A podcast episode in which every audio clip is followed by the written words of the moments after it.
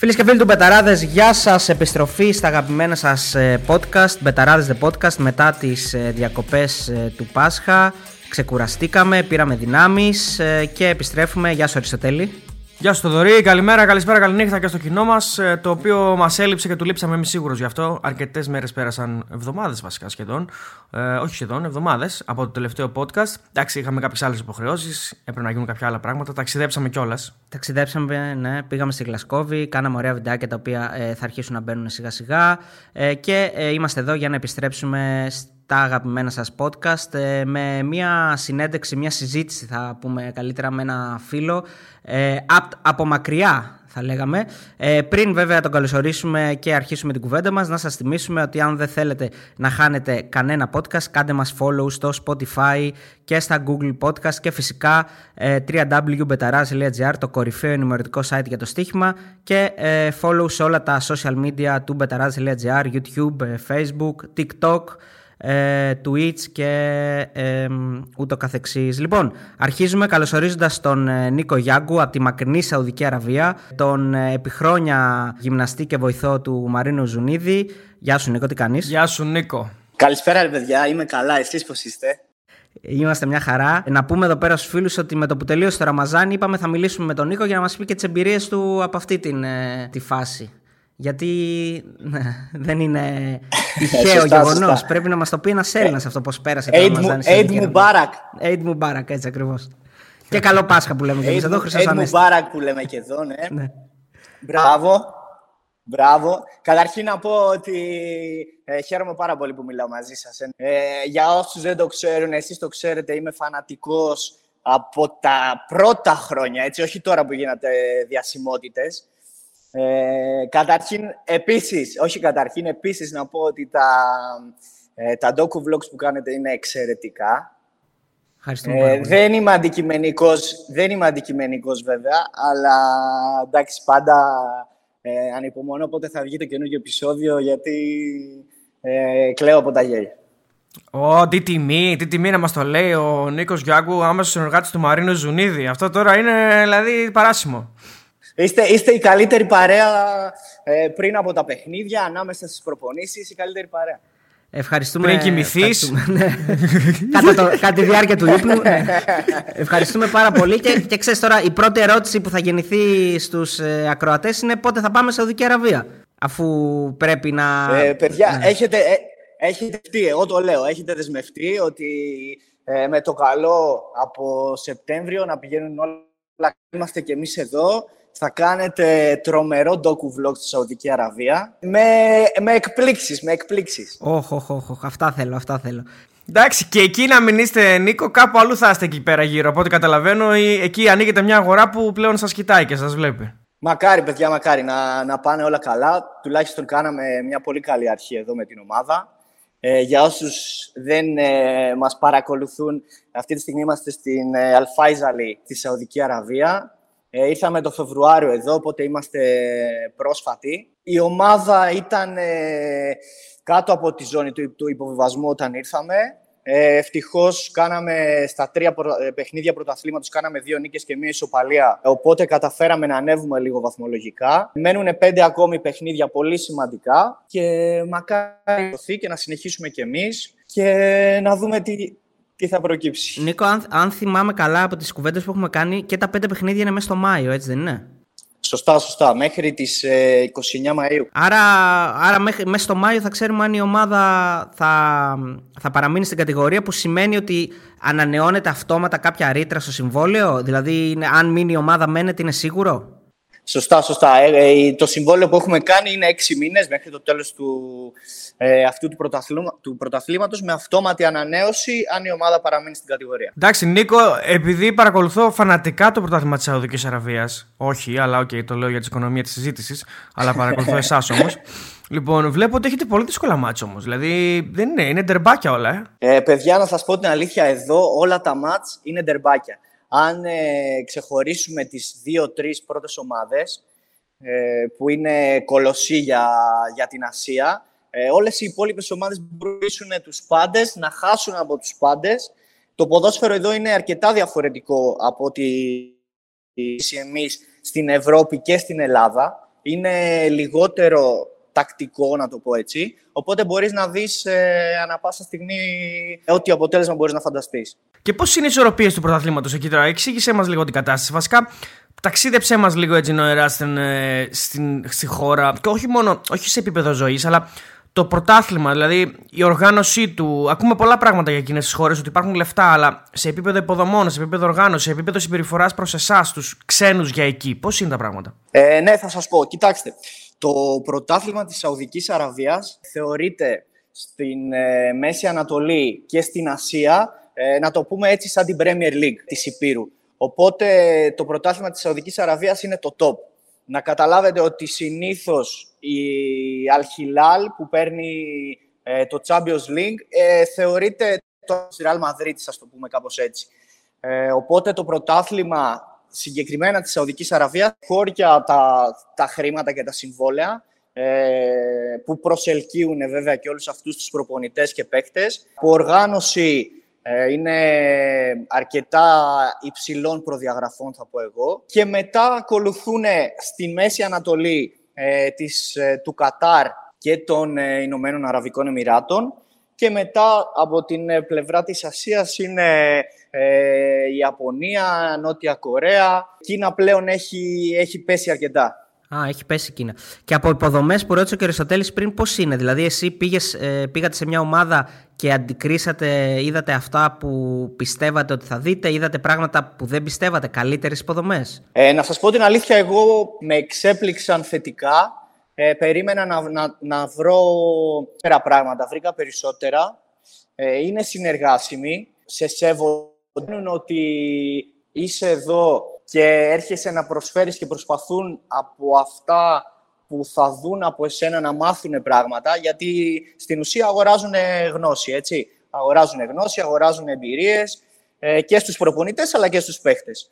Ε, οπότε όλους τους ξένους που έρχονται εδώ ε, τους βλέπουν με ένα, με ένα διαφορετικό μάτι, ώστε ό,τι μπορούν να μάθουν από αυτούς. Η, η δουλειά σας γίνεται εύκολα, δηλαδή έχετε όλα τα εχέγγυα και τα εφόδια για να κάνετε απρόσκοπτα τη δουλειά σας ή είναι αυτό που μπορεί ας πούμε, να αντιμετωπίζει μια ομάδα εδώ ε, στη μέση της βαθμολογίας ότι το γήπεδο δεν είναι καλό, δεν έχουμε πράγματα τα οποία θα, ε, ξέρεις, θα μας βοηθήσουν ε, να μειώσουμε την ψαλίδα σχέση με τους πάνω; Ε, καταρχήν τα γήπεδα, οι αγωνιστικοί χώροι είναι τρομεροί παιδιά σου το λέω να, να τους δείτε, είναι εξαιρετικοί όλοι, όλα τα γήπεδα. Από το τελευταίο, εντάξει, τα, οι πρώτοι έχουν και τρομερά στάδια. Μας, η δικιά μας που ε, είναι μικρή, είναι 10.000 κατοίκων, έχει ένα δημοτικό στάδιο. Η ομάδα έχει σαν project να χτίσει το δικό της στάδιο νομίζω θα ξεκινήσουν από του χρόνου. Παρ' όλα αυτά, ακόμη και, και αυτό το στάδιο, οι αγωνιστικοί χώροι είναι τρομεροί. Ε, όσον αφορά το προπονητικό κέντρο, και αυτό, και αυτό είναι σε πολύ καλή κατάσταση. Ε, και το γήπεδο και το γυμναστήριο και οι εγκαταστάσεις της, ε, της αποθεραπείας, ε, τα ποδητήρια, όλα είναι σε πολύ καλό επίπεδο. Σίγουρα βοήθησαν οι προηγούμενοι από εμάς, γιατί φαντάζομαι ότι όποιος ε, ερχόταν στην ομάδα ε, έβαζε και από κάτι, έβαζε από ένα λιθαράκι. Ε, οπότε εγώ τα έχω βρει τα πράγματα σε πολύ καλό επίπεδο και ελπίζω να τα αφήσω σε ακόμη καλύτερο για τους επόμενους. Νίκο, επειδή έχουμε ακούσει πολλά για εκείνες τις ε, χώρες, η πίεση πώς είναι, δηλαδή χάσω κερδίσω έχει διαφορά ή είναι το ίδιο; Του κόσμου, έτσι, ναι, λογικά. Γενικά, της οργάνωσης, του κλαμπ. Παιδιά, υπάρχει. Όσο και αν σας φαίνεται περίεργο, ε, σας ξαναλέω, η δικιά μας ομάδα είναι μια μεσαία που τα τελευταία δύο-τρία χρόνια παλεύει για να αποφύγει την, ε, τον υποβιβασμό. Παρ' όλα αυτά, ε, πέρσι ε, κατακτήσανε το Kings Cup και αυτό ήταν που μας έδωσε μας το εισιτήριο ώστε να παίξουμε φέτος στο Champions League. Ε, το, για το οποίο θα μιλήσουμε μετά. Ε, η πίεση ε, όσον αφορά τη διοίκηση υπάρχει, είναι εκεί. Ε, εμείς, στη δικιά μας ομάδα, πίεση από τον κόσμο δεν έχει μεγάλη. Γιατί δεν έχουμε πολύ κόσμο. Αλλά στις μεγάλες ομάδες, Al-Hilal, Al-Ittihad, Al-Ahli, Etifak, Al-Nasser, Al-Sabab, έχει, έχει και πάρα πολύ κόσμο και πάρα πολύ πίεση.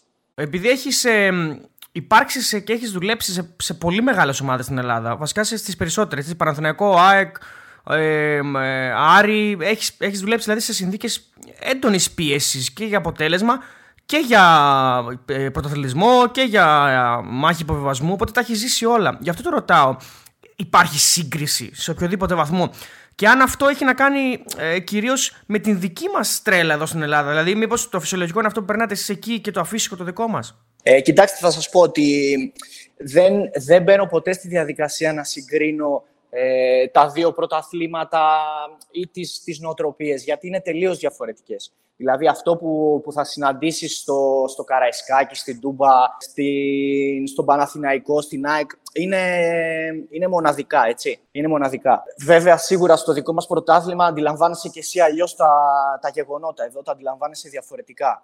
Ε, οπότε εγώ δεν μπαίνω σε αυτή τη διαδικασία να συγκρίνω τα δύο πρωταθλήματα ή τον κόσμο ε, των δικών μας μεγάλων ομάδων με εδώ, γιατί είναι συνηθισμένοι διαφορετικά. Πάντως, ε, ασχολούνται πάρα πολύ με το ποδόσφαιρο στη Σαουδική Αραβία. Παρακολουθούν 24 ώρες. Ε, όλη η τηλεόραση συνέχεια παίζει αγώνες. Γενικά είναι, έχει πολύ φίλαθλο Ε, περίγραψε μας λίγο, λίγο τη δομή, γιατί μας ανέφερες ε, για, αν δεν κάνω λάθος, 4-5 μεγάλες ομάδες. Εκεί υπάρχουν έτσι ισχυροί ιδιοκτήτες; Οι ομάδες ε, ανήκουν ε, οι περισσότερες, ας πούμε, στο βασιλιά ή ας πούμε στο κράτος, αν μπορούμε να το πούμε, ή υπάρχουν άνθρωποι οι οποίοι είναι μεγαλοπαράγοντες, όπως τα λέγαμε στην Ελλάδα, που ε, βάζουν λεφτά ιδιώτες; Ε, παιδιά, εδώ οι, οι περισσότερες ομάδες, από ό,τι έχω καταλάβει, έτσι, οι περισσότερες ομάδες ανήκουν σε, σε ήχηδες. Ε, ο κάθε, η, κάθε οικογένεια, ας το πούμε έτσι, η ισχυρή οικογένεια της εκάστοτε πόλης ε, έχει και την ομάδα. Το μεγαλύτερο, ξαναλέω από ό,τι έχω συνειδητοποιήσει, το μεγαλύτερο μέρος των budget καλύπτεται από το κράτος. Α, μάλιστα. Ναι, με, με, με επιχορηγήσεις, ε, ανάλογα με το τι, τι, τι προϋποθέσεις πληρεί κάθε ομάδα. Παίρνει ανάλογα και, και επιχορηγήσεις από το κράτος, το οποίο νομίζω ότι είναι το μεγαλύτερο, καλύπτει το μεγαλύτερο μέρος του μπάτζετ τους. Γενικά υπάρχει στη Σαουδική Αραβία μια, μια ανάπτυξη στον αθλητισμό. Η βασιλική οικογένεια προσπαθεί, βάζοντας πάρα πολλά χρήματα στον αθλητισμό, να αναπτύξει τη χώρα μέσω του αθλητισμού. Ε, γι' αυτό είδατε υπάρχει και τα δύο τελευταία χρόνια η Φόρμουλα 1. Προσπαθούν να διοργανώσουν μεγάλες διοργανώσεις. Σκοπός τους είναι να φέρουν Ολυμπιακούς αγώνες, να φέρουν παγκόσμια πρωταθλήματα, ε, πανασιατικά πρωταθλήματα κτλ. Οπότε ε, μέσω των χρηματοδοτήσεων αυτών προσπαθούν να ανεβάσουν τα στάδια, τους παίχτες, τους προπονητές και όλα αυτά, ώστε να έρθουν σε αυτό το επίπεδο. Άρα, για να καταλάβω τώρα, η ομάδα πέρσι πήρε το κύπελο και ουσιαστικά η επιχορήγηση ήταν μεγαλύτερη και ε, πρόσταζε αυτή η επιχορήγηση να φέρουν έναν Ευρωπαίο προπονητή όπως και έγινε, κάπως έτσι. Δηλαδή, επειδή η ομάδα θα έπαιζε στο Champions League, έπρεπε να έρθει και ένας Ευρωπαίος ε, προπονητής, ο Μαρίνος Σουζουνίδης. Κοιτάξτε, στην ομάδα που είμαστε εμείς, ε, ήταν Ευρωπαίοι προπονητές και Βραζιλιάνοι προπονητές. Δηλαδή, πριν από εμάς, ε, εμείς αντικαταστήσαμε Πορτογάλους, οι Πορτογάλοι αντικατέστησαν Ιταλό, ο Ιταλός αντικατέστησε Βραζιλιάνους, οι οποίοι ήταν για τρία χρόνια εδώ. Οπότε γενικά υπάρχει στα κλαμπ, συγγνώμη, ε, γενικά η νοοτροπία το να φέρουμε ξένους προπονητές ναι. που έχουν τις εμπειρίες και την τεχνογνωσία ώστε να αναβαθμίσουν το ποδόσφαιρο. Ναι, ε, αυτό είναι. Πληρώνουμε για να έχουμε τις υπηρεσίες ή πληρώνουμε για να μάθουμε. Δηλαδή, θα μπορούσε ε, κάποιος ε, είτε ποδοσφαιριστής Σαουδάραβα είτε προπονητής να κάνει το αντίθετο, ε, την αντίθετη διαδρομή. Δηλαδή, να αγωνιστεί στην Ευρώπη ή να κοουτσάρει μια ομάδα της Ευρώπης. Είναι πολύ νωρίς ακόμα να το πούμε αυτό. Δηλαδή, υπάρχουν ταλέντα Σαουδάραβες. Παιδιά, παιχτικά, οι Σαουδάραβες είναι εκπληκτικοί παίχτες. Ε, εγώ σας μιλάω ειλικρινά, δεν, ε, δεν, δεν παρακολουθούσα, μόνο ε, όταν τύχαινε κάποιο μεγάλο παιχνίδι, είτε στα διπυρωτικά, είτε σε αυτά. Αλλά αν παρακολουθήσετε την εθνική ομάδα της Σαουδικής Αραβίας, η οποία προκρίθηκε και πρώτη στον όμιλό της για το Κατάρ, είναι εκπληκτική. Έχουν πολύ υψηλό επίπεδο τεχνικής. Αυτό που, αυτό που μαθαίνω από τους γύρω ήταν ότι πάντα οι, οι Σαουδάραβες υστερούσαν στο κομμάτι της δουλειάς. Ε, ήταν πιο, ας τους, θα τους χαρακτηρίσω Έλληδες, δεν τους άρεσε πολύ η δουλειά. Σίγουρα είναι και λόγω του πώς έχουν μεγαλώσει, λόγω του κλίπ, της κατάστασης εδώ, της γεωπολιτικής, αλλά η, η, εθνική ομάδα που, που παρακολούθησα εγώ, αλλά και οι ποδοσφαιριστές που έχουμε εμείς στους Σαουδάραβες, είναι αρκετοί, είναι πολύ υψηλό επίπεδο. Από την εθνική ομάδα, σίγουρα μισή πάνω από τους μισούς μπορεί να παίζουν στην Ευρώπη και σε καλά πρωταθλήματα. Να πούμε ότι ε, κάνατε ήδη με την εντύπωση με την παρουσία σας, δηλαδή σε πολύ μικρό χρονικό διάστημα έχετε γράψει ιστορίες ουσιαστικά με την ομάδα, γιατί από ό,τι βλέπω προκρίθηκε για πρώτη φορά στην ε, ιστορία της 16, έτσι, του Champions League Ασίας. Είναι μεγάλη επιτυχία όπως και να έχει. Σωστά, σωστά. Η ομάδα πρώτη φορά αγωνιζόταν σε ε, πανασιατική διοργάνωση. Ε, και αυτή ήταν ε, το Champions League, οπότε για πρώτη φορά αγωνιζόταν στο Champions League. Τη θέση, όπως σας είπα πριν, την πήρε λόγω του κυπέλου, οπότε όπως μπορείτε να δείτε, όπως σας είπα και πέρσι πάλευε για τη σωτηρία, ε, οπότε όπως μπορείτε να φανταστείτε δεν μπήκε σαν το φαβορή Παρ' όλα αυτά, τερματίσαμε, πήγαμε πάρα πολύ καλά. Κερδίσαμε στο δεύτερο, στο δεύτερο αγώνα την Αλσάντ του Κατάρ. Για όποιους δεν ξέρουν τι εστί Αλσάντ, ήταν η ομάδα που ήταν ο Τσάβη, που τώρα είναι στην Παρσελώνα ναι. για τα, νομίζω, για αρκετό διάστημα. Τέσσερα χρόνια, δεν θα, θα σας γελάσω. Τώρα αγωνίζεται εκεί ο Γκυγέρμε που ήταν στον Ολυμπιακό, ο Σάντι Καθόρλα. Ο Αγιού, βλέπω. Μπράβο. Και προπονητής ε, Χάβι Γκράσια. Οπότε ε, ήταν πολύ μεγάλη νίκη. Ήτανε, είναι πραγματικά ένα γιγαντιαίο σωματείο για, για το Middle East, η Al-Sad. Είχατε, σας περιμένανε στην επιστροφή εκεί πέρα πανηγυρισμοί, χαμός, σας πήγαν καροτσάκι μέχρι, το, μέχρι τα σπίτια σας; Ή δεν είχε τέτοια...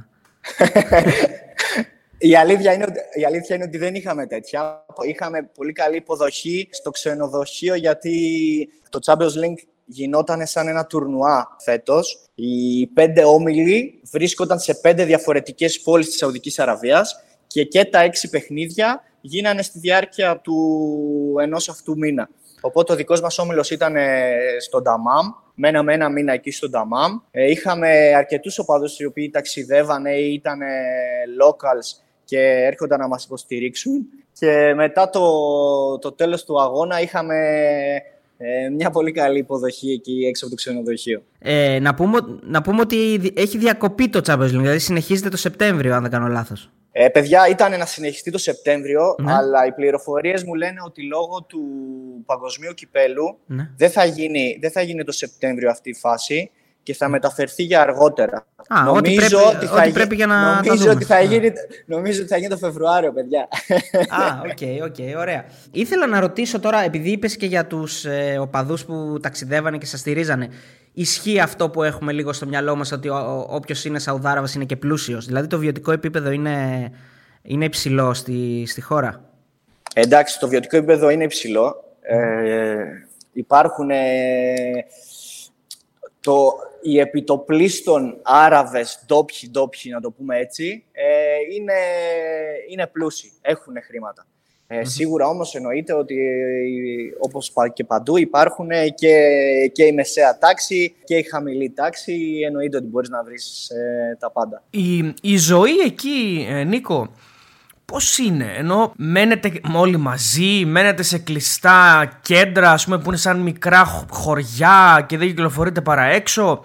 Πώς ακριβώς ε, βρίσκετε δηλαδή τα πατήματά σας σε αυτό το κομμάτι; Ε, θα σας πω, παιδιά, λοιπόν, στη... εμείς, ε, η δικιά μας πόλη λέγεται Μάτζμα, Αλμάτζμα. Ε, είναι μια μικρή πόλη, 10.000 κατοίκων. Παρ' όλα αυτά, έχει δύο ομάδες στην Pro League, στην, στην πρώτη κατηγορία. Τη Φέιχα και την Φάιζαλη. Στη Φέιχα, μάλιστα, αγωνίζεται και ο Παναγιώτης Ταχτσίδης. Οπότε, όταν με το καλό έρθετε, αν είναι και ο Παναγιώτης εδώ, θα τα πείτε και με τον Παναγιώτη.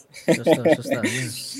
Ναι. Τώρα, στη, στη δικιά μας πόλη, εμείς μένουμε όλοι σε ένα ξενοδοχείο. Ε, είναι μια μικρή πόλη, δεν έχει πολλά πράγματα να κάνεις. Ε, Δύο-τρία στάνταρ ε, μαγαζιά για να πας να πάρεις ένα καφέ, να πάρεις κάτι να φας ε, και αυτό είναι όλο.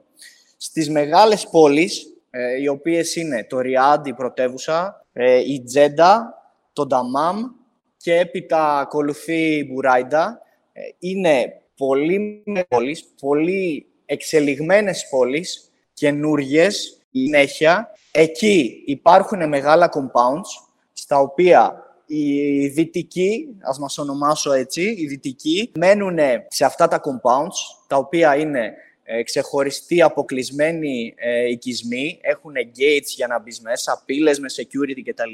Εκεί μέσα η ζωή ε, είναι κανονική, είναι σαν να ζεις στην Ευρώπη, έχει τα δικά τους μολ, τα δικά τους γυμναστήρια, πισίνες, καφετέριες, εστιατόρια, οπότε μπορείς να κάνεις μια ζωή εκεί μέσα φυσιολογική ε, ως προς αυτά που, που ήξερες. Παρ' όλα αυτά, οι πόλεις αυτές πλέον και έξω στην καθημερινότητά τους είναι πολύ εξελιγμένες. Εγώ έχω πάει δύο ή δύο ή τρεις φορές στο Ριάντ. Ε, παιδιά, είναι εκπληκτικό. Είναι...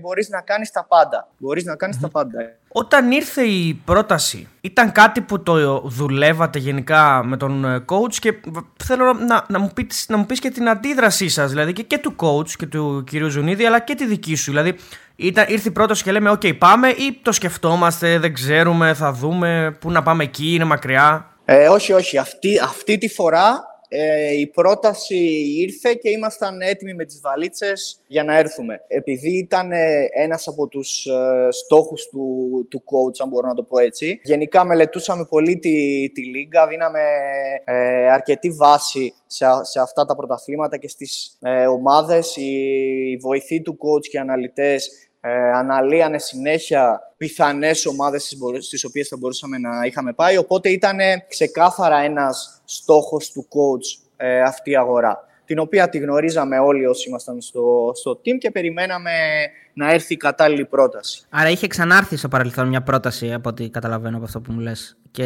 είχατε αρνηθεί. Ναι, παιδιά, υπήρχαν δύο προτάσεις, τις οποίες αρνηθήκαμε για διαφορετικούς λόγους και, και στις δύο. Η μία μάλιστα ήταν το καλοκαίρι όταν ήμασταν ακόμη στη Ρουμανία. Ε, ήρθε μια επίσημη πρόταση, μόνο οι υπογραφές μέναν, να σας το πω έτσι. Εμείς ήμασταν ε, ήδη προετοιμασία με την Κραϊόβα, ήμασταν στην Αυστρία και δεν το θεωρήσαμε ε, έντιμο να φύγουμε από την προετοιμασία μιας ομάδας για να πάμε στην προετοιμασία μιας άλλης ομάδας. Εντάξει, αυτό δεν το, δεν το βρήκαμε μπροστά μας. Αυτό δεν το βρήκαμε μπροστά μας, βέβαια, γιατί μετά από ένα μήνα ε, φύγαμε από τη Ρουμανία. Αλλά παρόλα αυτά, εγώ πιστεύω ότι, ότι πράξαμε σωστά και ελπίζω να το καρποθούμε στο μέλλον. Το έχω απορία αυτό, Νίκο, και λύστε μου αν μπορείς. Όταν προκύπτουν τέτοιες, τέτοιου είδους ε, προοπτικές έτσι λίγο περίεργες, λίγο εναλλακτικές, να το πω που δεν είναι, ας πούμε, στην Ευρώπη. Ο coach, που φαντάζομαι είναι και το πρόσωπο της ομάδας, ε, θα σας θα σας εμπιστευτεί και θα σας μιλήσει, αλλά η τελική απόφαση είναι δική του. Παιδιά, πάντα η τελική απόφαση είναι του coach, έτσι. Ε, στη δικιά μας περίπτωση όμως η σχέση που έχουμε είναι πολύ, πολύ ανοιχτή. Ε, ο ένας καταλαβαίνει τον άλλον και πάντα υπάρχει μια συζήτηση πολύ απλά. Νίκο, τι λες, πάμε; Coach, ναι, γι' αυτό και γι' αυτό ή coach, όχι, γι' αυτό και γι' αυτό. Αλλά η απόφαση είναι δική σου. Πλέον εμείς είμαστε σε αυτό το επίπεδο. Τώρα βέβαια το, το κάθε team ε, λειτουργεί, λειτουργεί ναι. διαφορετικά, ναι. Θέλεις να μας πεις λίγο και τα άλλα, ε, τα άλλα άτομα του team έτσι για να τα αναφέρουμε και όλες και τα, να τα μνημονεύσουμε; Ναι, αυτή τη στιγμή ε, ο πρώτος προπονητής είναι ο κύριος Μαρίνος Σουζουνίδης. Ο βοηθός του είναι ο Χριστόφορος Κόλλα. Πρώην παίκτης, θα τον ξέρετε σίγουρα, ΑΕΚ Παναθηναϊκό. Ε, Και προπονητής τερματοφυλή τη στιγμή μαζί μας είναι ο Τσέναμο Λουίτζι. Ναι. Σωστά. Ο οποίος για πρώτη φορά συνεργάζεται μαζί μας. Οπότε αυτή τη στιγμή είμαστε η τετράδα αυτή που σας είπα. Εσύ, εσύ στο team και στη συνεργασία με τον, με τον coach είσαι πάρα πολλά χρόνια. Θέλω, δεν ξέρω αν Αριστοτέλη έχουμε κλείσει εντός εισαγωγικών λίγο έτσι το, το κεφάλαιο σε δική Αραβία, μπορεί να επιστρέψουμε πιο μετά. Να πιάσουμε λίγο την εμπειρία σου και τις, ε, τις, τις, τη δική σου πορεία και τη δική σου καριέρα στο ελληνικό πρωτάθλημα. Πριν συνεργαστείς με τον, με τον Μαρίνο Ζουνούδη, είχες συνεργαστεί με τον Σούλη Παπαδόπουλο στον Άρη. Σωστά, σωστά. Ο κύριος Παπαδόπουλος ήταν ο πρώτος που μου έδωσε την ευκαιρία έτσι, και το, το βάφτισμα του πυρός ώστε να, να δουλέψω στη Super League. Βέβαια σε μια πολύ δύσκολη κατάσταση, τα ξέρετε καλύτερα από μένα. Ε, ήταν μια πολύ δύσκολη κατάσταση στον Άρη. Ε, ήταν το δεύτερο πέρασμα του κυρίου Παπαδόπουλου από τον Άρη και μάλιστα να σας πω την ιστορία πώς, ε, πώς έγινε η γνωριμία. Ήμουν στον, στον Αχαρναϊκό ο Αχαρναϊκός Μενίδη ε, αγωνιζόταν στη, στη Β' Εθνική. Ο κύριος Παπαδόπουλος ως expert εννοείται της Β' Εθνικής παρακολουθούσε όλα τα παιχνίδια και του είχε αρέσει ε, η ομάδα. Έτσι άρχισε να ρωτάει για την ομάδα, πώς, ε, πώς γίνεται η δουλειά, ποιοι, ποιοι, στελεχώνουν το, το staff της ομάδας και έτσι είχε μάθει για μένα από έναν ε, κοινό μας γνωστό. Που λέτε Δεκέμβριος, αν θυμάμαι καλά ήταν, δύο η ώρα το βράδυ, χτυπάει το τηλέφωνό μου, ένας άγνωστος αριθμός. Δεν το σηκώνω, καπάκι με παίρνει ο κοινός γνωστός και μου λέει «Κοιμάσαι» Λέω, ε, ναι, τι να κάνω, δύο ώρα το βράδυ. μου λέει, πάρε γρήγορα, λέει, πίσω αυτόν τον αριθμό που σε πήρε, είναι ο Σούλς ο Παπαδόπουλος μου. Λέει, ε, θέλει να γνωριστείτε. Παίρνω κατευθείαν τηλέφωνο πίσω. Έλα, μικρέ μου, λέει. Έλα, coach, ε, λέω, συγγνώμη, δεν ήξερα ότι το δικό σου τηλέφωνο. Μου λέει, τι κάνεις, κοιμάσαι; Όχι, ρε, coach, λέω, τι να κοιμάμαι; λέει, ε, έλα γρήγορα στον κορυδαλό μου, λέει, θέλω να σου μιλήσω. Φεύγω εγώ τώρα από το Μενίδη να πάω στον κορυδαλό. Είναι μία αλφα απόσταση. Φτάνω στον κορυδαλό, δεν ξέρω τίποτα. Φτάνω στον κορυδαλό, μου λέει, κοίταξε, μου λέει, έχω μάθει για σένα τα καλύτερα. Μου έχει πει και ο Μάκης, ο Μάκης ήταν ο κοινός μας γνωστός, μου έχει πει και ο Μάκης, μου λέει τα καλύτερα για σένα. Αν συμφωνήσω, μου λέει να πάω στον Άρη, έρχεσαι; Του λέω, έρχομαι, του λέω, ξεκίνα, ξεκινάω εγώ με τα πόδια, του λέω. α, παιδιά, όπως σας το λέω, έτσι, δεν, ε, ε, δεν σας λέω Ξεκίνα, του λέω εσύ, ξεκινάω εγώ με τα πόδια και βρισκόμαστε, του λέω, στη Θεσσαλονίκη. μου λέει, λοιπόν, πηγαίνεις πίσω, ετοιμάζεις, μου λέει, μια βαλίτσα, δεν λες σε κανέναν τίποτα. Ε, εμείς την επόμενη μέρα είχαμε αγώνα με τον Αχαρναϊκό. Πηγαίνει, μου λέει, πίσω, δεν λες τίποτα σε κανέναν. Εγώ θα φύγω, λέει, με το αυτοκίνητο, θα πάω στη Θεσσαλονίκη, έχω ραντεβού τον πρόεδρο. Αν συμφωνήσουμε σε όλα, θα σου στείλω, μου λέει, εισιτήριο να πας κατευθείαν στο αεροδρόμιο να πετάξεις πίσω, γιατί αύριο μου λέει πρέπει να κάνουμε προπόνηση με την ομάδα. Εντάξει, εντάξει. Πηγαίνω, δεν, δεν μαθαίνω τίποτα. Πηγαίνω στο, στο μάτς. Τώρα μπορείτε να φανταστείτε τι άγχος είχα εγώ μέσα μου. Έτσι. Ναι. Πηγαίνουν όλα καλά, κερδίζουμε και το μάτς. Μπαίνω στα αποδητήρια, ανοίγω το, το κινητό μου και βλέπω μήνυμα ε, έλα μικρέ, πάρε αυτό το τηλέφωνο, θα σου στείλουν τα εισιτήρια, ανεβαίνεις μου λέει στη Θεσσαλονίκη, αύριο το πρωί έχουμε προπόνηση με τον Άρη. Και παιδιά έτσι ήταν η ιστορία για το πώς μέσα σε μια νύχτα βρέθηκα στον Άρη. Απίστευτο η πορεία στην, ε, στη συνέχεια μετά τον Άρη που παρότι τα πράγματα δεν πήγαν καλά, σε έφερε μετά, νομίζω ξαναγυρνάς ε, σε, σε χαμηλότερο επίπεδο ομάδα, αν θυμάμαι καλά, Νίκο, και μετά είναι ο Πανιόνιος. Δηλαδή είχε ένα, ε, ένα μπρος πίσω λίγο η κατάσταση τότε.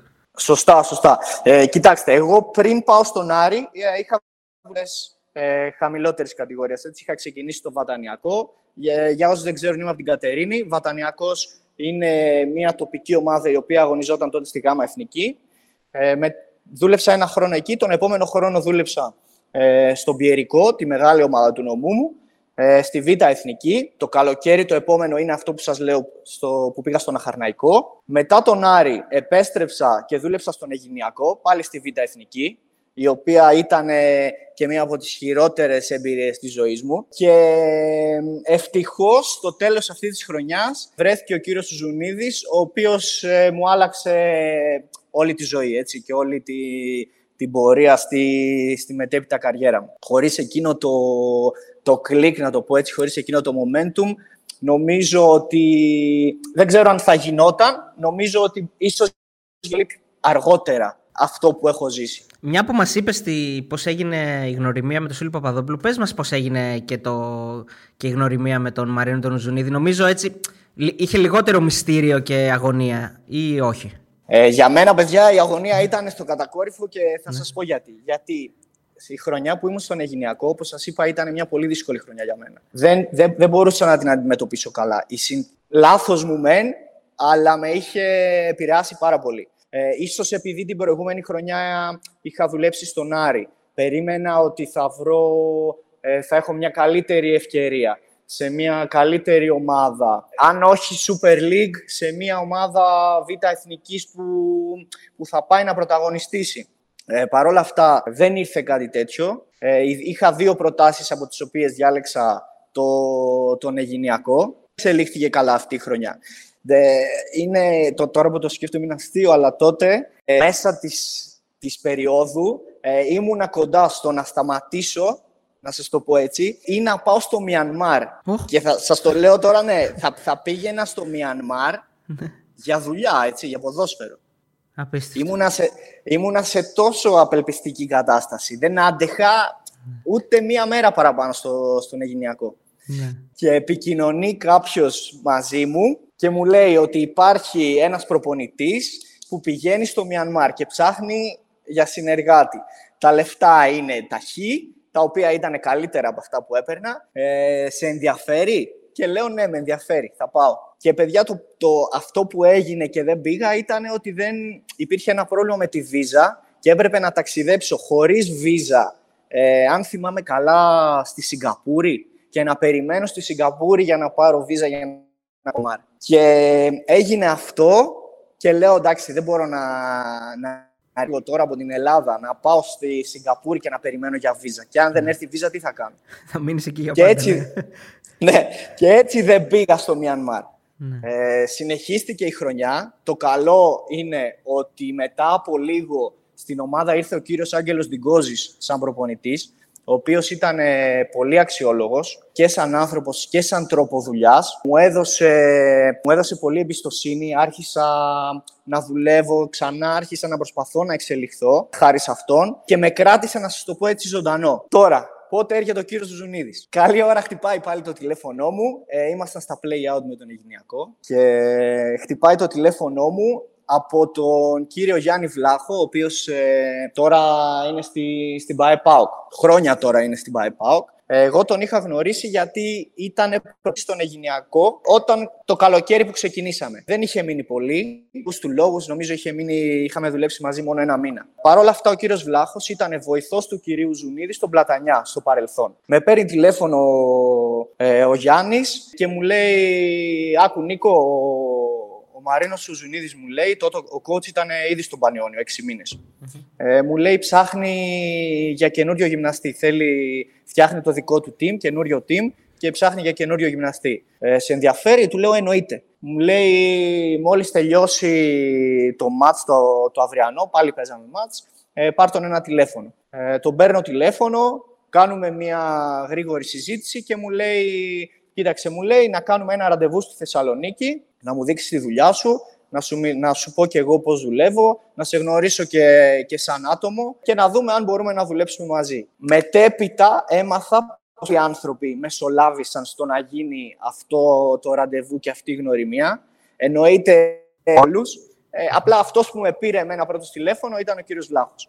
Κάνουμε το ραντεβού στη Θεσσαλονίκη, στο κόσμος. Πίνουμε ένα καφέ. Πηγαίνω εγώ με το λάπτοπ μου, ανοίγω να σου δείξω τον τρόπο δουλειάς μου. Μου λέει, Όχι, όχι, μου λέει, άσε το λάπτοπ. Πρώτα θέλω να σε γνωρίσω, μου λέει, σαν άνθρωπο. Ο coach δίνει μεγάλη έμφαση στο πώς είσαι σαν άνθρωπος και τι ανθρώπους έχει απέναντί του. Κάναμε το ραντεβού, συζητήσαμε. Στο τέλος μου είπε να του δείξω και τη δουλειά μου και μου είπε, Κοίταξε, μου λέει, έχω άλλους δύο-τρεις ε, υποψήφιους για τη θέση. Ε, θα σε ενημερώσω μέχρι το τέλος της επόμενης εβδομάδας. Όπως φαντάζεστε, κοιτούσα κάθε δύο λεπτά για μια εβδομάδα το τηλέφωνό μου. Ναι, έτσι. Ναι, ναι.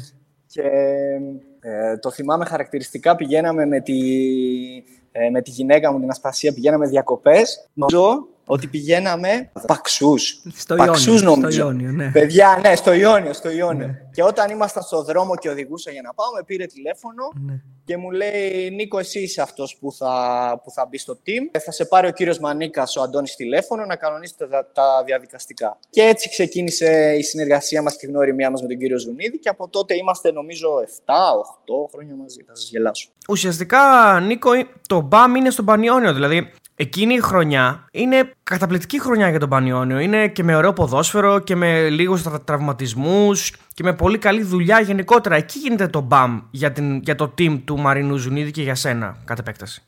Παιδιά, ήταν εξαιρετική χρονιά. Δηλαδή, αν μου λέγανε από την αρχή πώς φαντάζεσαι την καλύτερη χρονιά του Πανιωνίου τώρα που πηγαίνεις στην ομάδα, δεν, μπορεί να έλεγα το μισό από αυτό που έγινε. Ήταν εκπληκτική χρονιά. Το μεγαλύτερο ποσοστό των παιχτών, έτσι, είναι των παιδιών. Παρ' όλα αυτά, ο coach κατάφερε να φτιάξει μια ομάδα γιατί την προηγούμενη χρονιά ε, ο coach είχε πάει ε, Φεβρουάριο, Ιανουάριο, Φεβρουάριο, αν δεν κάνω λάθος, είχε πάει μεσούς της περίοδου. Ο Πανιόνιος κινδύνευε για υποβιβασμό και την επόμενη χρονιά καλούταν ο προπονητής να φτιάξει μια ομάδα με απαγόρευση μεταγραφών. Ε, αν θυμάμαι καλά, μπορούσε να πάρει δύο παίκτες άνω των 23 και όλοι οι άλλοι ήταν νεαροί, θα τους πω νεαρούς, νεαροί παίκτες ε, οι οποίοι δεν είχαν πολλές εμπειρίες, είτε ήταν δευτεροτρίτοι στις προηγούμενες ομάδες τους, είτε ήταν δανεικοί κτλ. κτλ. Ε, η οργάνωση εκείνης της ομάδας ήταν εξαιρετική, η δουλειά που έγινε ήταν εξαιρετική και η προσπάθεια των παιδιών ε, όντως ήταν ανεπανάληπτη, δηλαδή δεν, το, δεν έχω ξανα, ξαναδεί τέτοιο ζήλο στα παιχνίδια, στις προπονήσεις. Η κάθε προπόνηση ήταν σαν να ήταν ένας μικρός αγώνας, αλήθεια σου το λέω. Μιλάμε για παιδιά τώρα που είναι στη βασική ομάδα της εθνικής ομάδας, δηλαδή Σιώπης, Μασούρας, ε, Μπακασέτας, ε, Διούδης, παιδιά τα οποία αυτή τη στιγμή υπολογίζονται στην εθνική ομάδα, για τέτοια ομάδα μιλάμε. Ε, εξαιρετικοί παίκτες, αλλά τότε ε, ήταν το πρώτο τους βήμα. Τότε ήταν ναι. το πρώτο τους βήμα. Εκεί έγινε, ο, εκεί έγινε και η γνωριμία με τον Μανώλη το Σιώπη που ε, μίλησε για σένα με τα καλύτερα λόγια στο, στο docu vlog από την ε, τραπεζούτα και πώς του άλλαξες και την, ε, τη φιλοσοφία που είχε με το φαγητό και με το... Θέλω να μας πεις και τη δικιά σου οπτική γωνία από αυτό. Ε, ναι, παιδιά, να σας πω, να σας πω. Ε, λοιπόν, με τον Μανώλη το Σιώπη γνωριστήκαμε τότε. Καταρχήν να πω ότι ο, ο κάθε άνθρωπος χαίρεται όταν ακούει τέτοια πράγματα, Ε, και πόσο μάλλον από παίχτες που πλέον είναι σε, σε τέτοιο επίπεδο. Παρ' όλα αυτά, εγώ θα πω και το άλλο, ότι η ίδια που έκανα στο Σιώπη, ε, τα ίδια έκανα και στους άλλους 25 εκείνη τη χρονιά και στους άλλους 300 που έχω συνεργαστεί. Έτσι. Εγώ δεν, τον, δεν θέλω να πω, είναι ξεχωριστός, αλλά δεν τον ξεχώρισα. Απλά ο, στο Μανώλη ξύπνησε κάτι μέσα του και ήταν σκύλιαζε, σκύλιαζε για τα πάντα. Το Μανώλη για ένα, για ένα διάστημα τον, τον είχα υιοθετήσει κανονικά, τον είχα σπίτι, να ξέρετε. Μέναμε, μέναμε στη Νέα Σμύρνη πολύ κοντά, ήταν 100 μέτρα νομίζω με τα πόδια το, τα σπίτια μας. Ο Μανώλης ε, είχε ένα συγκάτοικο και τον είχα κάθε μέρα στο σπίτι. Μα, ε, μαγειρεύαμε μαζί. Του μαγείρευα βασικά. του μαγείρευα, έτρωγε, έτρωγε μακαρόνια. Παραγγέλναμε μαζί μαγειρευτά για να τον προσέχω λίγο, να, να προσέχει του, γιατί η ιστορία που σας έχει πει τώρα με τα εργομετρικά ε, είναι 100% αλήθεια. Ναι, υπερβάλλει καθόλου. Πηγαίνω εγώ πρώτη μέρα στην, ε, στην ομάδα και ξεκινάμε με εργομετρικά. Και mm. όπως τους έχω χωρίσει αναθέσει, είναι Κόρμπος, Μητρόπουλος, ε, Σιώπης. Ναι. Μπαίνει ο Κόρμπος, κάνει εργομετρικά, παίρνω τα αποτελέσματα. Βγαίνει, μπαίνει ο Σιώπης, κάνει εργομετρικά, παίρνω τα αποτελέσματα. Τα βλέπω. 30 χρονών ο ένας, 20 χρονών ο άλλος. λέω, το φωνάζω εδώ, του λέω. Ε, να σου πω, Μανώλη, του λέω, δεν γίνεται να είσαι 20 χρονών και να έχεις τέτοια εργομετρικά. Παιδιά, όσο και αν σας φαίνεται περίεργο, ο Μανώλης ο Σιώπης κάποτε ήταν γεματούλης για ποδοσφαιριστής και δεν είχε καλά εργομετρικά. Όσο και αν σας φαίνεται περίεργο. Τον έπιασα, ε, του εξήγησα κάποια πράγματα. Πειράχτηκε, ίσως πειράχτηκε λίγο τότε. Ίσως mm. πειράχτηκε λίγο τότε. Να, εγώ εκείνο και θέλω να φύγω και δεν θα παίξω και δεν θα κάνω. Φεύγουμε, πηγαίνουμε προετοιμά. Ε, ήδη είχαμε αναπτύξει μια, μια σχέση και στην προετοιμασία ήταν που νομίζω ότι άρχισε να, να αλλάζει λίγο το σκεπτικό του. Άρχισε να δουλεύει πάρα πολύ καλά στην προπόνηση, να δουλεύουμε έξτρα, να προσέχει τη διατροφή του. Ε, εκείνη τη χρονιά, παιδιά, ήταν στην ομάδα ο Χατζησαΐας, ο Δημήτρης επίσης, ο Ρισβάνης, ο Σπύρος, ο Τασουλής, ο Βλάχος. Είχαμε πάρα πολύ καλούς παίκτες. Και σας, ε, σας αναφέρω το Δημήτρη του Χατζησαΐα, γιατί όταν το Δημήτρη εγώ τον είχα στο Βατανιακό, παιδιά, γάμα εθνική, τον είχα ξανά παίκτη. Οπότε όταν τον βρήκα στον Πανιόνιο, ήταν το πιο εύκολο να ξεκινήσω να κάνω παρέα μαζί του. Και ο Δημήτρης έκανε ήδη παρέα με το Σιόπι του Μανώλη και παιδιά τρώγανε κάθε μέρα μακαρόνια με κέτσαπ. αυτή ήταν η διατροφή τους, η αθλητική τους διατροφή. Και από εκεί ξεκινήσαμε λίγο να, να τα διορθώνουμε τα πράγματα. Αλλά εντάξει, σε καμιά περίπτωση δεν ευθύνομαι εγώ για το εκεί, έτσι. Εντάξει, έπαιξες ρόλο στην ανάληξή του, όπως και να έχει. Του άλλαξες λίγο την, ε, τη θεωρία του και τον τρόπο προσέγγισης γύρω από το ποδόσφαιρο. Ένα, ένα κομματάκι και εσύ μπορείς να το πάρεις από, από, την πίτα. Παιδιά, ο Μανώλης για να παίζει τώρα και, και ο Τάσος, έτσι. Γιατί και με τον Τάσο έχω εξαιρετική σχέση. Ε, αλλά θα πω για τον Μανώλη γιατί συζητάμε για τον Μανώλη. Τάσο εννοώ τον Μπακασέτα. Ναι, ναι. Ο Μανώλης παίζει σε αυτό το επίπεδο που, έχει, που παίζει με, γιατί τα χαρακτηριστικά που έχει είναι χαρακτηριστικά για top level. Δεν μπορείς να παίξεις σε τέτοιο επίπεδο αν τα του σου δεν είναι σε τόσο μεγάλο Έτσι. Ο Μανώλης είναι... Γι' αυτό και δεν μπορούμε να βρούμε... Γι' αυτό και το, το συγκρίνουμε, λέμε ο Καντέ, λέμε ο Βεράτη, λέμε ο... Ποιος είναι ο τρίτος. Καταλάβατε; Ε, σκεφτόμαστε και βρίσκουμε δύο σε top level. Γιατί, γιατί πρέπει να τα χαρακτηριστικά σου είναι τόσο ψηλά ώστε να μπορέσεις να, να καλύψεις τα μειονεκτήματα που έχεις. Μετά το Πανιόνιο ξεκινάει, ε, ξεκινάνε έτσι οι εμπειρίες στις ε, μεγάλες ομάδες και σε Παναθηναϊκό και σε ΑΕΚ. Ε, έχεις ξεχωρίσει έτσι κάτι συγκεκριμένο να μας πεις λίγα λόγια για το πώς έζησες αυτές ε, τις ε, δύο σεζόν ε, και φυσικά με αποκορύφωμα τη συμμετοχή της ΑΕΚ στους ομίλους Champions League, έτσι. Ναι, ναι, ναι. Και καταρχήν δεν ξέρω αν θυμάστε πώς έγινε το σκηνικό και φύγαμε από τον Πανιόνιο. Σας προκαλώ. Τι εννοείς το σκηνικό που φύγατε από τον Πανιόνιο, Βοήθα λίγο γιατί μπορώ να το θυμάμαι. Πώς φύγαμε από τον Πανιόνιο, ρε παιδιά; Εγώ δούλεψα στον Πανιόνιο ένα χρόνο. Εντάξει, μισό λίγο, μισό λίγο. Νομίζω ότι έχει κάτι έχει γίνει με τον Ολυμπιακό και τελικά είναι να μην γίνει. Και ναι, να, το θυμάμαι, ναι, ναι. Που χάλασε μεταγραφή από τους οπαδούς. Χάλασε μεταγραφή από τους οπαδούς. Μπράβο, μπράβο. Μπράβο, μπράβο, πολύ σωστά. Οπότε, ε, μετά τον Πανιόνιο, μετά την ε, χρονιά αυτή να ανανεώσουμε τον Πανιόνιο. Έχουμε ξεκινήσει προετοιμασία, έχουμε τελειώσει την προετοιμασία και μένει μία εβδομάδα για να ξεκινήσει το πρωτάθλημα. Τότε ο Ολυμπιακός ε, αν θυμάμαι καλά, αποκλείεται από το Champions League. Λύνουν τη συνεργασία με τον ε, τότε Ισπανό προπονητή και γίνεται επίσημη πρόταση στον κύριο Ζουνίδη να αναλάβει την ομάδα. Άλλη αστεία ιστορία για αυτό το γεγονός. Βρίσκομαι σε ένα, σε ένα τραπέζι στον Άλυμο πρωί για καφέ. Πάλι κλασικά, εγώ δεν είχα ιδέα. Χτυπάει το τηλέφωνό μου. Ε, Μαρίνο Ζουνίδη, το σηκώνω. Νικολάκη, πού είσαι, μου λέει, λέω, έλα κότσου, είμαι στο χ μαγαζί, πίνω καφέ. Ναι. Ε, μου λέει, Άρα Νίκο, λέει, εσύ πίνεις καφέ και τι σου δουλεύει. τι έγινε, ρε κότσου, λέω. Μου λέει, τι Ολυμπιακό, μου λέει. Το, το απόγευμα πάμε να πάρουμε τα πράγματα, να χαιρετήσουμε τα παιδιά. Μου λέει προπόνηση στο Ρέντι. Εντάξει, είχα, είχα τρελαθεί από τη χαρά μου. Ναι. Πηγαίνω στο σερβιτόρο, λέω τα δύο τραπέζια από μένα. Κερνάω τα δύο τραπέζια, ναι. φεύγουμε. Μετά την ιστορία την ξέρετε. Πήγαμε, ήταν να πάμε, δεν πήγαμε, κάπου έγινε εμπλοκή. Γύρισε στο, γύρισε στο μαγαζί να πάρεις τα λεφτά πίσω, όχι, ε; Από το όχι. όχι, πήγα στον καθένα και μου δώσανε από 10 ευρώ πίσω. Φεύγουμε από τον Πανιόνιο, μένουμε τρεις ε, τρεις μήνες ε, χωρίς ομάδα, αλλά νομίζω ότι ήταν ε, θέμα χρόνου το πότε θα πάμε στο, στον Παναθηναϊκό. Και το Δεκέμβριο πηγαίνουμε στον Παναθηναϊκό, η οποία ήταν εξαιρετική σεζόν, δηλαδή αν μου πεις διάλεξε μετά τη χρονιά του Πανιωνίου ποια είναι η επόμενη χρονιά που ήταν αυστική, θα πω ήταν το πρώτο εξάμεινο του Παναθηναϊκού. Το πρώτο εξάμεινο που πήγαμε εμείς. Ήταν το δεύτερο.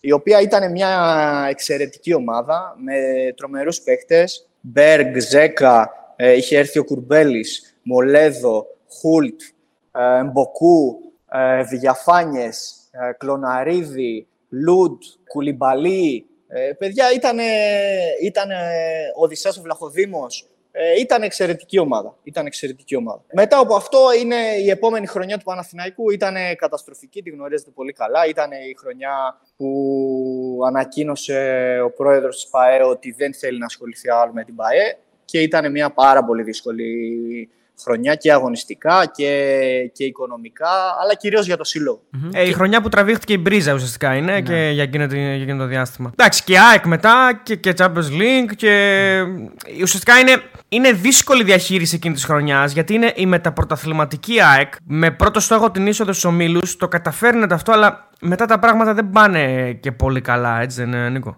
Σωστά, σωστά, σωστά. Και είναι η χρονιά με, με το που τελείωσε η χρονιά του, του Παναθηναϊκού και με το που μείναμε ελεύθεροι την επόμενη χρονιά, ε, υπογρα... την, ε, την επόμενη μέρα υπογράψαμε στην ΑΕΚ. Μόλις είχε φύγει ο Μανόλο Χιμένεθ, πρωταθλητής και ήταν μια πολύ δύσκολη χρονιά από την άποψη το ότι η δικιά μου ταπεινή γνώμη ήταν ότι η ΑΕΚ έπρεπε να είχε ενισχυθεί πολύ περισσότερο ώστε να μπορέσει να ξανα διεκδικήσει και να κερδίσει τον τίτλο. Δεν θα πω για το Champions League. Να, να, να ξαναδιεκδικήσει και να κερδίσει τον τίτλο. Ε, Ξεκινώντας με βάση αυτό, γιατί όπως όπως όλοι λένε, είναι εύκολο να βρεθείς στην κορυφή, είναι δύσκολο να παραμείνεις. Η γνώμη μου είναι ότι δεν ενισχύθηκε σημαντικά εκείνη τη χρονιά η ομάδα. Με το που πήγαμε στην ομάδα, ξεκάθαρος στόχος, παιδιά, ήταν σε ευρωπαϊκούς ομίλους.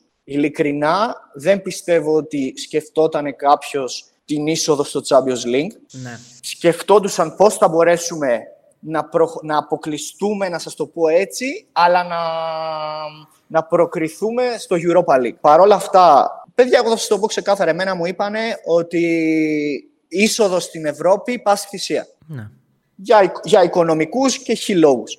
Ξεκίνησε ε, η σεζόν, ξεκίνησε η προετοιμασία, όλα πηγαίναν πολύ καλά. Ετοιμάστηκε η ομάδα που θα έπρεπε να παίξει στην Ευρώπη. Κατάφερε να, να, να αποκλείσει τη Celtic χωρίς να χάσει. Μια Celtic η οποία, παιδιά, πιστέψτε με, ήταν πάρα πολύ δυνατή. Πάρα πολύ δυνατή. Το επόμενο μάτς ήταν με τη Βίντι. Κατάφερε Βίντι και προκριθήκαμε στους ομίλους του Champions League σαν τελευταία ομάδα στο ranking, έτσι. Ναι, ναι. Γι' αυτό είχε και πολύ δύσκολη κλήρωση, έτσι. Και οι ομάδες που είχε στον Όμιλο ήταν ε, μεγαθύρια. Bayern, Μπεφίκα και Άγιαξ.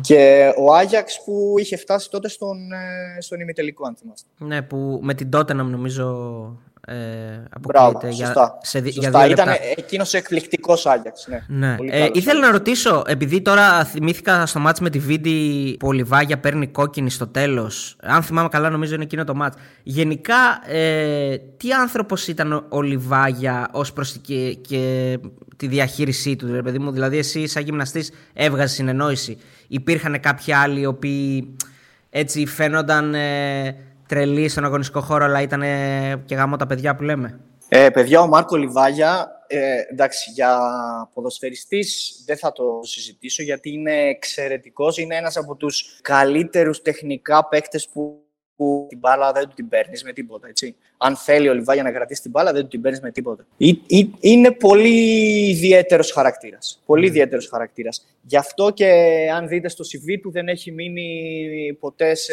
σε ομάδα. Αν δεν κάνω λάθος, στην ΑΕΚ ήταν, είναι η ομάδα που έμεινε το περισσότερο διάστημα στην καριέρα του. Αλλά είναι τεχνικά, τα- δεν, δεν παίζει τυχαία και εθνική Κροατίας, έτσι. Ε, είναι εξαιρετικός παίχτης.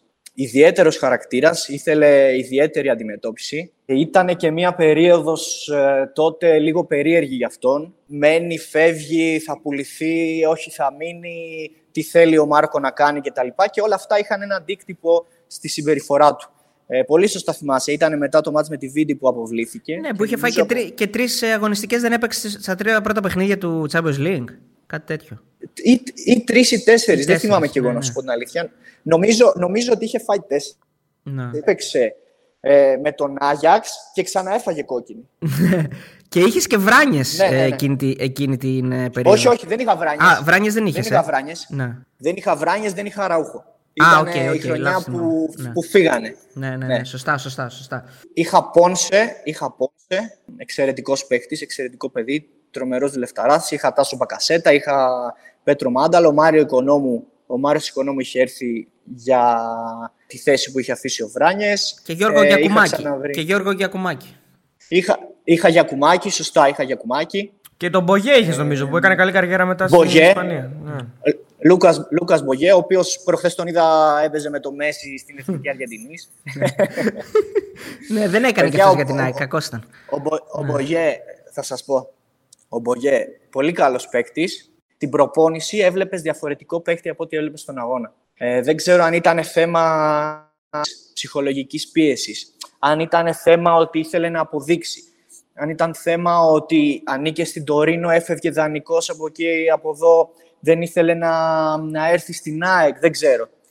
Πάντως, ήταν το, το επίπεδο που έβλεπες στην προπόνηση, το βλέπεις τώρα στην Έλτσε. Ε, στα, στα παιχνίδια, όχι, δεν είχε δώσει τα αναμενόμενα. Δηλαδή, σωστά υπάρχει αυτή η, η εντύπωση. Άδικα, αλλά αυτή ήταν η εικόνα που έβγαζε. Ε, δεν γίνεται να μην ρωτήσουμε ε, αν έχεις κάποια ιστορία να μας διηγηθείς από Δημήτρη Μελισανίδη, αν είχες έρθει ποτέ σε επαφή, αν είχατε έτσι κάποια ιδιαίτερη συζήτηση, αν σε προσφωνούσε κάπως, δηλαδή αν σου έλεγε Νικολάκη μου ή γενικά, ρε παιδί μου, αν έχεις κάτι να καταθέσεις και εσύ σε αυτό ε, το βιβλίο των ιστοριών ε, του Μπεταράδες. Εντάξει, εγώ, η αλήθεια είναι ότι πολύ προσωπική επαφή ε, δεν είχα μιλήσει ήδη. Ε, εντάξει, είναι και έτσι ε, το ύφος του και το παρουσιαστικό του, έτσι είναι και ο πιο εύκολος άνθρωπος να, να τον πλησιάσεις. Εγώ, εγώ γενικά είμαι και λίγο πιο low profile, λίγο να γελάσω, λίγο να κάνω. Δεν μου ήταν εύκολο να τον προσεγγίσω. Εντάξει, το, εγώ αυτό που θα, θα υποστηρίξω, ε, αυτό που είπε και ο Τάσος στο βίντεο του, ήταν ότι πάντα ε, κάθε φορά που έμπαινε στα αποδητήρια ήταν ε, για να εμψυχώσει, ε, μεστός, ε, έντονος, ε, έντονο ύφος, έντονος τόνος. Θα επιβεβαιώσω και εσάς που λέτε ότι πάντα οι μεταφραστές δυσκολεύονται να μεταφράσουν το, τον κύριο Μελισανίδη.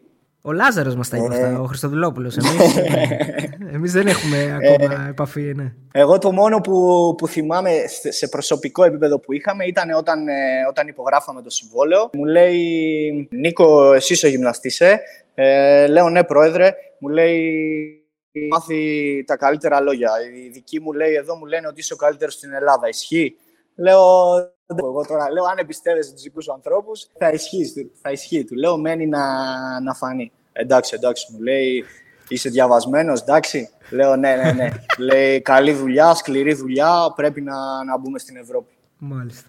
Ωραία, ωραία, εντάξει. Ε, ε το κάναμε, εντάξει, κύριε Μελισανίδη, πες του, κομπλέ.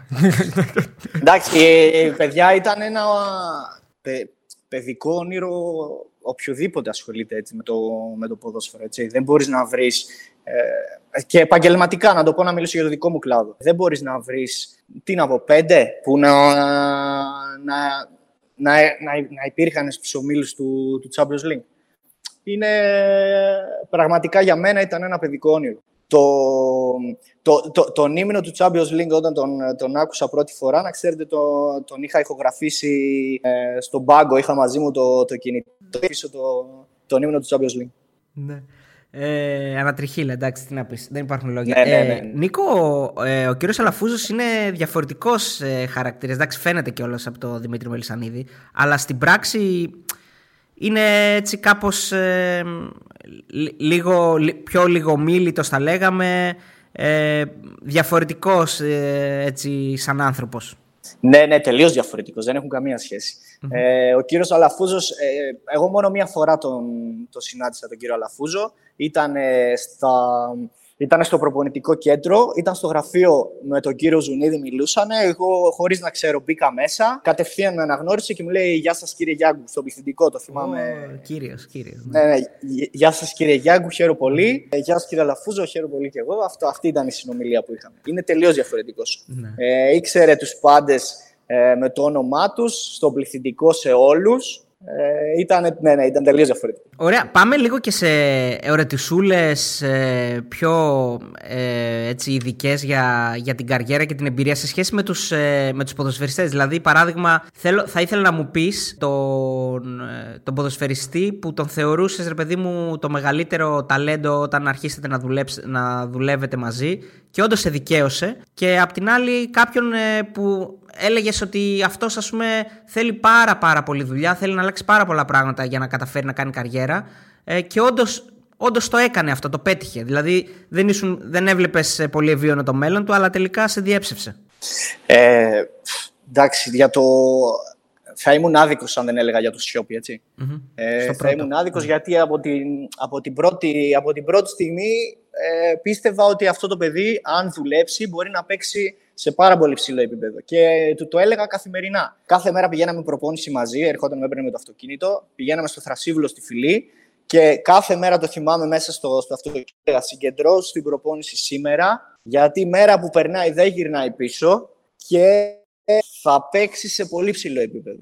Τον πίστευες. Ε, τώρα παίχτης, που που να πίστευα και να μην έπαιξε. Όχι, όχι, ε, που δεν πίστευες ότι θα παίξει, ότι ήθελε, έπρεπε να αλλάξει πάρα πολλά πράγματα ε, και φιλοσοφία και ξέρεις, τεχνικά, χαρακτηριστικά τα πάντα. Ε, δηλαδή έβλεπες πολύ δύσκολα το να κάνει καριέρα, αλλά τελικά έκανε. Παιδιά, ειλικρινά δεν ξέρω ποιον, ναι. ποιο να σας πω. Δεν, Ένας που μπορούσε να κάνει κάτι παραπάνω και δεν έκανε, ότι πίστευε σε αυτόν. Ε, Καλά. Ναι. Ε, ότι, μπορούσαν, ότι μπορούσαν να κάνουν παραπάνω πράγματα και δεν έχουν κάνει για, για άλλους ε, έχω να σας πω. Δηλαδή, ο Δημήτρης Κουρμπέλης είναι εξαιρετικός παίκτης. Δεν έχει κάνει κάποια πράγματα λόγω άλλων παραγόντων. Είτε τραυματισμού, είτε κάποιον άλλον. Δεν τους δεν τους γνωρίζω. Ο Πέτρος ο Μάνταλος επίσης, εξαιρετικός ε, δεν ξέρω τι λένε, τι κάνουν στην ΑΕΚ αυτό από εκεί οι οπαδοί. Ε, είναι εξαιρετικός ποδοσφαιριστής. Ε, τεχνικά μπορούσε να, να παίξει σε, σε πολύ ψηλό Τώρα γιατί δεν το έκανε, σίγουρα οι τραυματισμοί, αλλά δεν μπορείς όταν δεν... Είναι, είναι δύσκολο να πεις γιατί κάποιος δεν κατάφερε να το κάνει μπορεί να, να γυρίσει, για μένα να πω έτσι, δεν λέω ούτε για τον Πέτρο ούτε για τον Κουρμπέλη. Μπορεί να γυρίσει κάποιος και να πει ρε φίλε, εγώ δεν ήθελα, δεν θέλω παραπάνω. Ναι. Κατάλαβες τι θέλω να σου πω. Ναι. Ε, ναι, τέτοιες περιπτώσεις έχω, έχω. Εντάξει, θα μας τις πεις ε, off the record. Ε, Νίκο, ήθελα να σε ρωτήσω ε, κάτι διαφορετικό, γιατί πολλές φορές το σκέφτομαι ότι ο coach πάντα έχει όλη την ευθύνη, έχει ενδεχομένως να παίρνει και περισσότερα εύσημα στις περισσότερες των περιπτώσεων από το αναλογούν, γιατί όλοι και από τη δουλειά μπορεί να γίνεται από τους συνεργάτες του. Βέβαια, εδώ έχει και άλλη όψη το νόμισμα. Τρώει το ανάθεμα αυτός κυρίως και την ευθύνη. Ο, οι συνεργάτες του, δηλαδή εσύ τώρα ως γυμναστής, προφανώς γνωρίζεις ποδόσφαιρο, αλλά έχεις ποδοσφαιρική συζήτηση για αποφάσεις εν ώρα αγώνα ή πριν τον αγώνα. Δηλαδή την τακτική προσέγγιση σε εμπιστεύεται για τέτοιου είδους ε, καταστάσεις, τέτοιου είδους αποφάσεις. Παρότι είσαι γυμναστής εννοώ. Ναι, ναι, ναι. Καταρχήν, αν με ξαναπείς γυμναστή, θα μαλώσουμε. Στο λέω να το ξέρεις. OK, okay, συγγνώμη. Ε, είμαστε προπο... είμαστε προπονητές φυσικής κατάστασης ποδοσφαίρου. Έτσι. Γυμναστές είναι γυμναστής, Νίκο, γυμναστής θυμίζεις στο, στο, γυμνάσιο που είχαμε εκεί, το γυμναστή που μας έκανε. Ναι, ναι, ναι. Μπράβο, μπράβο. Είναι ο γυμναστής που είχαμε στο σχολείο και μας πετούσε μία μπάλα. και έλεγε ναι, ναι, ναι. Και κάπνιζε κιόλας. Ακόμα και γυμναστές ναι. Ακόμα και οι γυμναστές των γυμναστηρίων πλέον είναι personal trainers. Έτσι, δεν είναι οι γυμναστές. όχι, όχι. Ε, πλάκα κάνω, πλάκα κάνω. Λοιπόν, Επιστήμονας ε, υγείας, θα λέγαμε καλύτερα. Επιστήμονας υγείας. Ναι. λοιπόν, εμείς είμαστε προπονητές φυσικής κατάστασης ποδοσφαίρου. Οι γνώσεις μας εκτός ε, πάνω στο ποδόσφαιρο με εξειδίκευση στη φυσική κατάσταση. Οτιδήποτε στη δικιά μας, εγώ θα μιλήσω για το δικό μας team, έτσι. Ο coach δίνει την ελευθερία, ο καθένας να μπορεί να εκφράσει την άποψή του. Εγώ πάντα περιμένω από δικιάς μου ε, πλευράς να μου ζητηθεί η άποψή μου, αλλά ε, ξέρω ότι αυτό που θα πω θα το ζυγίσει το ίδιο με μια δικιά του άποψη ή με μια άποψη του, του βοηθού του. Δηλαδή, δεν νιώθω ποτέ μειονεκτικά να πω την άποψή μου, παρόλο που δεν, ε, δεν έχω UEFA Pro ή δεν είμαι πρώτος ή δεύτερος προπονητής. Αλλά αυτό έχει να κάνει με, την, με το δικό μας team, με, τη δικιά με το δικό μας τρόπο λειτουργίας. Ίσως και επειδή είμαστε τόσα χρόνια μαζί, η καθημερινή τριβή, τα, οι και οι, ε, οι δικαιοδοσίες που μου έχει δώσει όσον αφορά την την προετοιμασία της ομάδας και όλα αυτά. Ωραία. Ε, νομίζω ότι ε, μπορούμε να το κλείσουμε σιγά σιγά. Σίγουρα έχουμε να πούμε και άλλα πολλά, αλλά θα τα κρατήσουμε για τον Doku Vlog στη Σαουδική Αραβία. Από κοντά. Ή από, κοντά. Υγεία να έχουμε. Καλώς εχόντων των πραγμάτων, να σωθεί η ομάδα. Και του χρόνου έχουμε, με τη νέα σεζόν δηλαδή, έχουμε να κάνουμε πολλά πράγματα. Ε, ευχαριστούμε πάρα πολύ Νίκο Μακάρι, Γιάννου. μακάρι παιδιά. Γυμναστέ, ε, συγγνώμη, όχι πλάκα. Ε, ευχαριστούμε πάρα πολύ ε, τον Νίκο Γιάκου, τον άμεσο βοηθό του Μαρίνου Ζουνίδη. Να ευχηθούμε ό,τι καλύτερο στην Α Ισάλη να ε, μείνει κατηγορία και ευχαριστούμε πολύ για τον χρόνο σου. Και καλή προπόνηση. Εγώ σας ευχαριστώ, παιδιά. Εγώ σας ευχαριστώ. Ε, να είστε καλά. Περιμένω να, να δω τα, τα επόμενα βιντεάκια σας, έτσι. Να είσαι καλά, Νίκο, ευχαριστώ πολύ. Το καμπανάκι, το καμπανάκι χτυπάει συνέχεια. έτσι, και καμπανάκι, σωστό, ψαγμένος. Να είσαι καλά. Καλή επιτυχία σε οτιδήποτε κάνετε εκεί. Να είσαι καλά, Νίκο. Καλή συνέχεια. Λοιπόν, Αριστέλη, αυτός ήταν ο Νίκος Ογιάγκου. Μας έδωσε κλίμα από Σαουδική Αραβία, μας πήγε πίσω, μας ανέλησε. Φαίνεται ότι είναι φανατικός μπεταράς γιατί ε, ό,τι έλεγε, το έλεγε έτσι με την. Ε, ε, με τις ιστορίες και με την ανάλυση που θέλουμε και μας αρέσει πολύ έτσι και σάλτσα και ανάλυση, λεπτομέρειες. Ναι, είναι άνθρωπος ο οποίος μας έχει παρακολουθήσει και ναι. ξέρει τι ακριβώς ε, ζητάμε από τους ε, συνεντευξιαζόμενους. Πολύ ωραία συζήτηση, το λέω κάθε φορά αλλά Έτσι, πάντα ισχύει. Έτσι, δεν, το, δεν το λέω για να το πω. Ήταν πολύ ωραία κουβέντα και ειδικά με ανθρώπους που ε, παίρνουν και άλλες ε, παραστάσεις και βλέπουν άλλες καταστάσεις. Ξέχωρα δηλαδή από το ελληνικό ποδόσφαιρο, το οποίο ναι, μεν είναι το βασικό μας θέμα, αλλά ωραία είναι να μιλάς και για άλλα πράγματα. Κάνουν καλή δουλειά εκεί και εμείς ευχόμαστε τα καλύτερα. Ε, είναι και άνθρωπος που όμως που έχει και εμπειρία από την Ελλάδα, οπότε σαφώς η συζήτηση πάντα έχει πολύ μεγάλο ενδιαφέρον. Λοιπόν, εμείς ευχαριστούμε πάρα πολύ για την ακρόαση. Ακόμα ένα επεισόδιο εδώ στο Πεταράδες uh, The Podcast. Μας ακούτε στο Spotify, μας ακούτε στα Google Podcast. Εκεί, σε αυτά τα δύο. Σε αυτά τα δύο, ναι. Οπότε τι γίνεται τώρα, τώρα Τέο, μέχρι την επόμενη εβδομάδα. Ναι, μέχρι την επόμενη εβδομάδα πάλι θα έχουμε ένα επεισόδιο καλώς εχόντων των πραγμάτων από έναν Έλληνα που βρίσκεται στο εξωτερικό. Ένας προπονητής είναι, δεν θα πούμε περισσότερα, και αυτός μακριά, εκτός Ευρώπης. Οπότε θα σας ταξιδέψουμε και την επόμενη εβδομάδα. Μέχρι τότε, παιδιά, www.betarades.gr όλα για το στοίχημα με ένα κλικ. Ε, καλή συνέχεια. Είστε καλά.